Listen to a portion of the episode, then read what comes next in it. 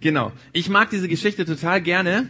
Und ähm, genau, ich weiß nicht, habt ihr schon mal überlegt, Kinder, warum, warum wird diese Geschichte jedes Jahr wieder erzählt? Wisst ihr das? Wer, wer hat eine Idee? Magst du?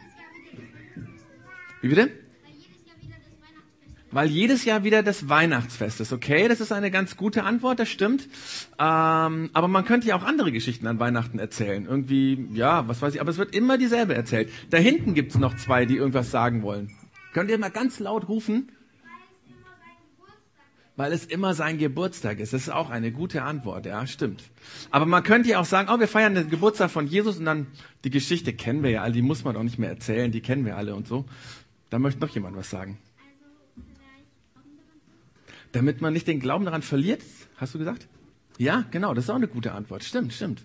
Also, ich habe mir gedacht, um das mal genau auf die, also quasi zu ergründen, warum wir uns jedes Jahr diese Geschichte erzählen, dass wir uns mal ein bisschen überlegen, wo kommt denn diese Geschichte vor? Den hat doch irgendjemand aufgeschrieben. Wisst ihr das? Die Erwachsenen wissen das bestimmt. Die Kinder, wo, wo kommt die Geschichte vor? In der Bibel, okay, das ist schon mal eine große Antwort. Ähm, das stimmt, aber stimmt nur zur Hälfte, weil in welchem Teil der Bibel wird es denn, ist es denn aufgeschrieben worden? Wen haben wir denn noch nicht gefragt? Da meldet sich auch jemand. Im Lukas-Evangelium, ja, wobei das auch nur die halbe Wahrheit ist, ähm, weil es gibt noch einen anderen Bericht. Also eben haben wir aus einem anderen Evangelium auch noch was gehört. Wem, wem fällt auch noch was ein? Ja? Aus dem Matthäus, genau. Und wo ist der Lukas-Evangelium und das Matthäus-Evangelium? In welchem Buch befinden die sich? Alle, alle können es sagen. Im Neuen Testament, genau.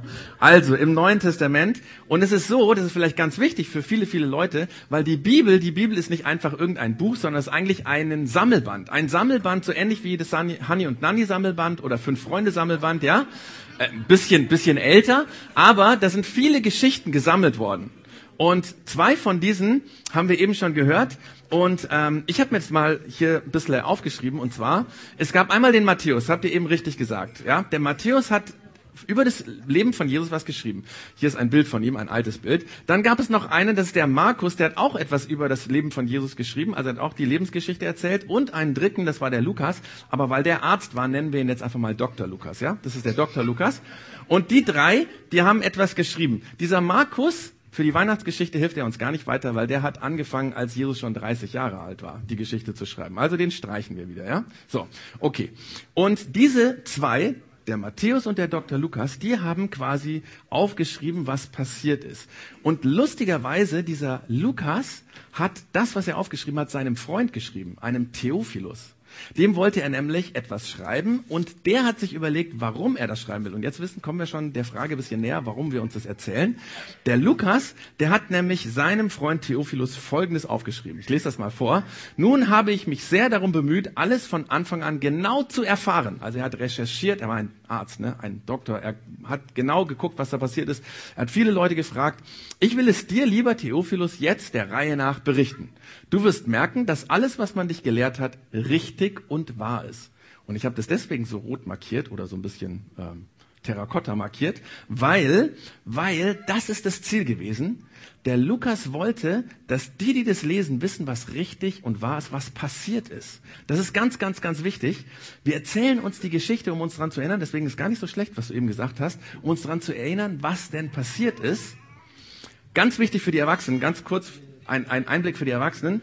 Wir glauben als Christen nicht an irgendwelche religiösen Dinge. Wir glauben nicht irgendetwas spooky, religiöses oder so, sondern wir glauben, was passiert ist. Und wäre es nicht passiert, hätten die ersten Christen nicht dran geglaubt und wir wären heute alle gar keine Christen. Ja, das ist mal ganz wichtig. Aber schauen wir mal weiter. Der Matthäus und der Lukas, die beide haben diesen Bericht geschrieben. Ja, und ähm, ich habe es eben vorgelesen. Also wir können hier nochmal gucken. So, genau, das ist der Matthäus und der Dr. Lukas, die haben das aufgeschrieben. Jetzt ist es ja so, es gibt noch einen, der was erzählt hat, den habe ich hier noch nicht aufgeschrieben. Das ist der Johannes. Der Johannes, den gab es auch. Und der Johannes ist ein bisschen anders wie die anderen.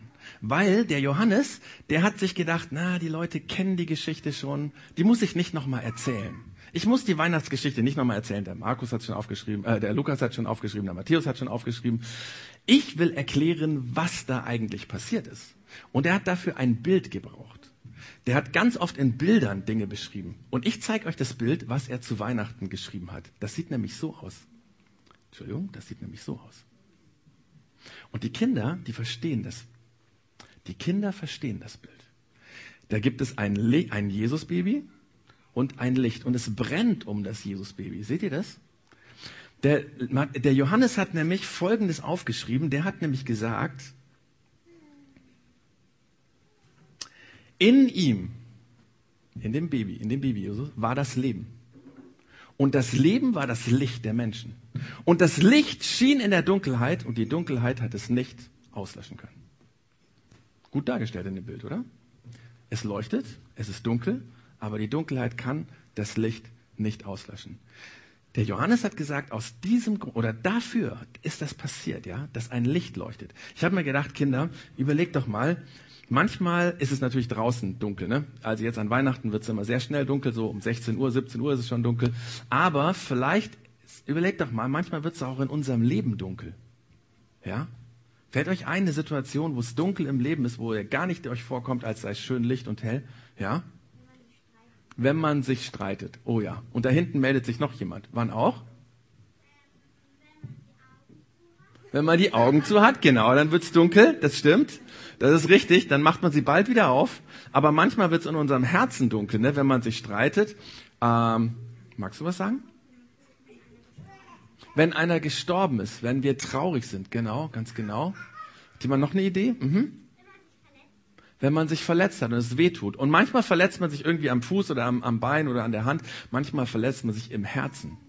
Oder jemand anders verletzt einem im Herzen. Das ist oft viel schlimmer, als wenn irgendwie der Finger sich verletzt und bald wieder heil wird.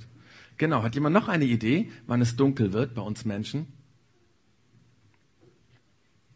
Wenn wir vielleicht auch jemanden anderen anlügen, ja, oder wenn wir lieblos sind. Am schlimmsten dunkel wird es dann, wenn ein Mensch anfängt, einen anderen zu hassen. Und er sagt, ich hasse dich so, ich hasse den so. Und ganz, ganz, ganz, ganz sauer ist, gell? Genau. So ist es in unserem Leben oft dunkel. Und wenn dieses Bild richtig ist, was der Johannes gesagt hat, dann heißt das, der Jesus ist in unsere Welt gekommen, als kleines Baby Jesus, damit es da, wo es bei uns dunkel ist, hell wird. Da, wo wir zum Beispiel uns gestritten haben, wir uns wieder versöhnen können. Da, wo jemand gestorben ist und wir echt traurig sind, dass da wir getröstet werden und merken, oh, dieser Jesus ist da und tröstet mich. Da, wo wir jemanden angelogen haben, dass wir den Mut haben, die Wahrheit zu sagen und das zu klären und sagen, Entschuldigung, ich habe dich angelogen, das, das war nicht richtig. Ich möchte das nicht mehr machen. Da, wo wir lieblos zu jemandem sind, dass wir merken, es ist nicht gut, wenn ich lieblos zu meinen Geschwistern bin oder zu irgendjemand anders. Ich bin auch manchmal als Erwachsener lieblos. Ich meine, alle Erwachsenen wissen es. Wir sind manchmal sehr lieblos. Dann knallt die Tür und dann schimpfen wir und dass dann Jesus, weil er da ist, uns hilft, dass wir liebevoll werden. Und da, wo Hass in unserem Herzen ist, dass der Hass aufhört und kaputt geht. Und dass das Licht heller ist als die Dunkelheit. Aber wie geht das? Wie können wir das dunkle Licht hell machen? Also wie macht Jesus unser dunkles Licht im Herzen hell? Das ist eine gar nicht so einfache Frage. Da hinten, ihr seid sehr eifrig, die melden sich schon wieder. Was denkt ihr denn? Wie wird denn das hell? Licht, ja, Licht, aber wie kommt das Licht in mein Herz? Mhm. Wenn wir etwas Nettes tun, ja, genau. Aber pass auf, das Licht kommt ja von diesem Jesus. Und dieser Jesus muss irgendwie in unserem Herzen machen, dass wir, obwohl wir eigentlich böse sind oder obwohl wir sauer sind oder jemanden hassen oder lieblos sind, dass dann plötzlich das wieder in unserem Herzen anders wird und wir liebevoller werden. Und dieser Johannes, der ist ein ganz, ganz intelligenter Typ gewesen, der hat lange darüber nachgedacht, wie kann, wenn es dunkel ist, unserem Herz das hell werden. Und er hat sich überlegt, was für einen Begriff gibt es in meiner Sprache? Und dieser Johannes hat damals Griechisch geredet. Und er hat festgestellt, es gibt in der griechischen Sprache kein Wort, keinen Begriff, mit dem er das ausdrucken kann. Hm. Und dann hat er überlegt, na, ein Wort ist gar nicht schlecht. Ein Wort, das heißt Glauben. Glauben ist gar nicht schlecht. Aber, und jetzt muss ich mal gucken, wer ist denn hier von, von euch Erstklässler? Du bist Erstklässler, okay. Da ist auch noch mal jemand und da auch. Okay, und noch jemand, ganz genau. Das nächste Lied, äh, nächste Lied, das nächste Wort dürft ihr miteinander, ihr vier dürft das lesen. Das ist nämlich ganz kurz. Der Johannes hat nämlich gedacht, Glauben passt irgendwie, aber doch nicht. Das ist zu wenig. Da muss noch irgendwas dazu. Und dann hat er einen zweiten Begriff dazu genommen, den es damals im Griechischen nicht gab. Es gab das Wort Glauben und es gab diesen anderen Begriff, aber zusammen, es gibt keinen einzigen Text in dem alten Griechisch, wo diese beiden Worte zusammenkommen. Und es ist nur ein ganz kleines Wort und jetzt dürfen die vier Erstklässler, alle anderen sind leise, das kurze Wort lesen. Wie heißt das? Ganz laut. Glauben an, genau, genau, genau. Mhm, an heißt das Wort, ne? Genau. Also der Johannes, der hat gesagt, wenn wir an Jesus glauben. Und das will ich jetzt mal erklären. Wir Deutsche kennen das Wort, weil in unserer Sprache kommt es vor. Zum Beispiel, wenn ein Papa morgens seine Tochter verabschiedet, sie schreibt eine Schulaufgabe und der Papa sagt, ich glaube an dich, dass du heute das schaffst. Oder wer spielt in einer Fußballmannschaft hier? Auch die Erwachsenen können sich mal melden. Ja, genau, da gibt's auch genau der Gregor. Ne? Genau. Also äh, in der Fußballmannschaft sagt der Trainer: Ich glaube an euch, dass ihr heute gewinnt. Darum geht's. Darum geht's. An Jesus glauben, dass du mein Herz wieder fröhlich machen kannst, dass du die schwierige, leidvolle Situation klären kannst, dass du Jesus mir ein Licht in mein Herzen geben kannst. Das heißt Glauben an. Und dieser Johannes hat gesagt, wenn ihr an Jesus glaubt, dann wird da, wo dunkel ist, euer Licht, euer Herz, euer Leben, euer Miteinander mit anderen Menschen hell. Und das ist der Grund, warum diese Geschichte immer wieder erzählt wird, damit es in unserem Leben hell wird. Und das hat eben, hast du das schon hier gesagt, dass, es, dass wir sie erzählen, damit wir daran weiter glauben. Genau. Und der Johannes hat es mal zusammengefasst in seinem, in seinem lang, also in seinem Bericht, den er über Jesus geschrieben hat, in einem Vers. Und der fasst das gut zusammen. Das ist so das, der Abschluss für heute. Und zwar hat er mal Folgendes geschrieben. Denn Gott hat die Welt, hat der Welt seine Liebe dadurch gezeigt, dass er seinen einzigen Sohn für sie gab. Das ist Weihnachten. Er gab seinen Sohn. Er ist geboren wie ein Baby. Er gab, ja. Damit jeder, der an ihn glaubt, das ist der Clou. Jeder, der an ihn glaubt, der sagt, Jesus, ich glaube dran, dass du das kannst. Ich glaube an dich. Du kannst mein Herz hell machen. Du kannst unsere Welt hermachen. Du kannst da, wo kein Frieden ist, Frieden herstellen. Ich glaube an dich. Dass jeder, der an ihn glaubt, das ewige Leben hat und nicht verloren geht. Dass dem für immer sein Leben hell werden kann. Und deswegen feiern wir Weihnachten. Jeder, für jeden gilt das. Hier steht, dass jeder, der an ihn glaubt, das gilt für dich, für dich, für dich, für dich, für dich, für mich, für alle.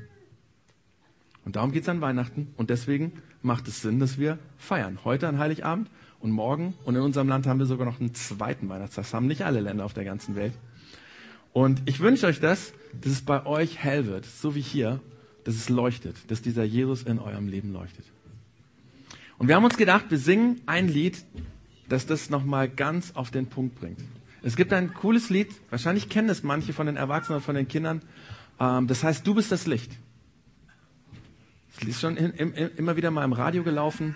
Und das wollen wir singen, um das zu verdeutlichen. Wenn Jesus in unser Leben kommt, dann wird es hell, weil er ist das Licht. Du bist Jesus das Licht. Und dann werden wir selber zu Lichtern, die in unserer Welt leuchten.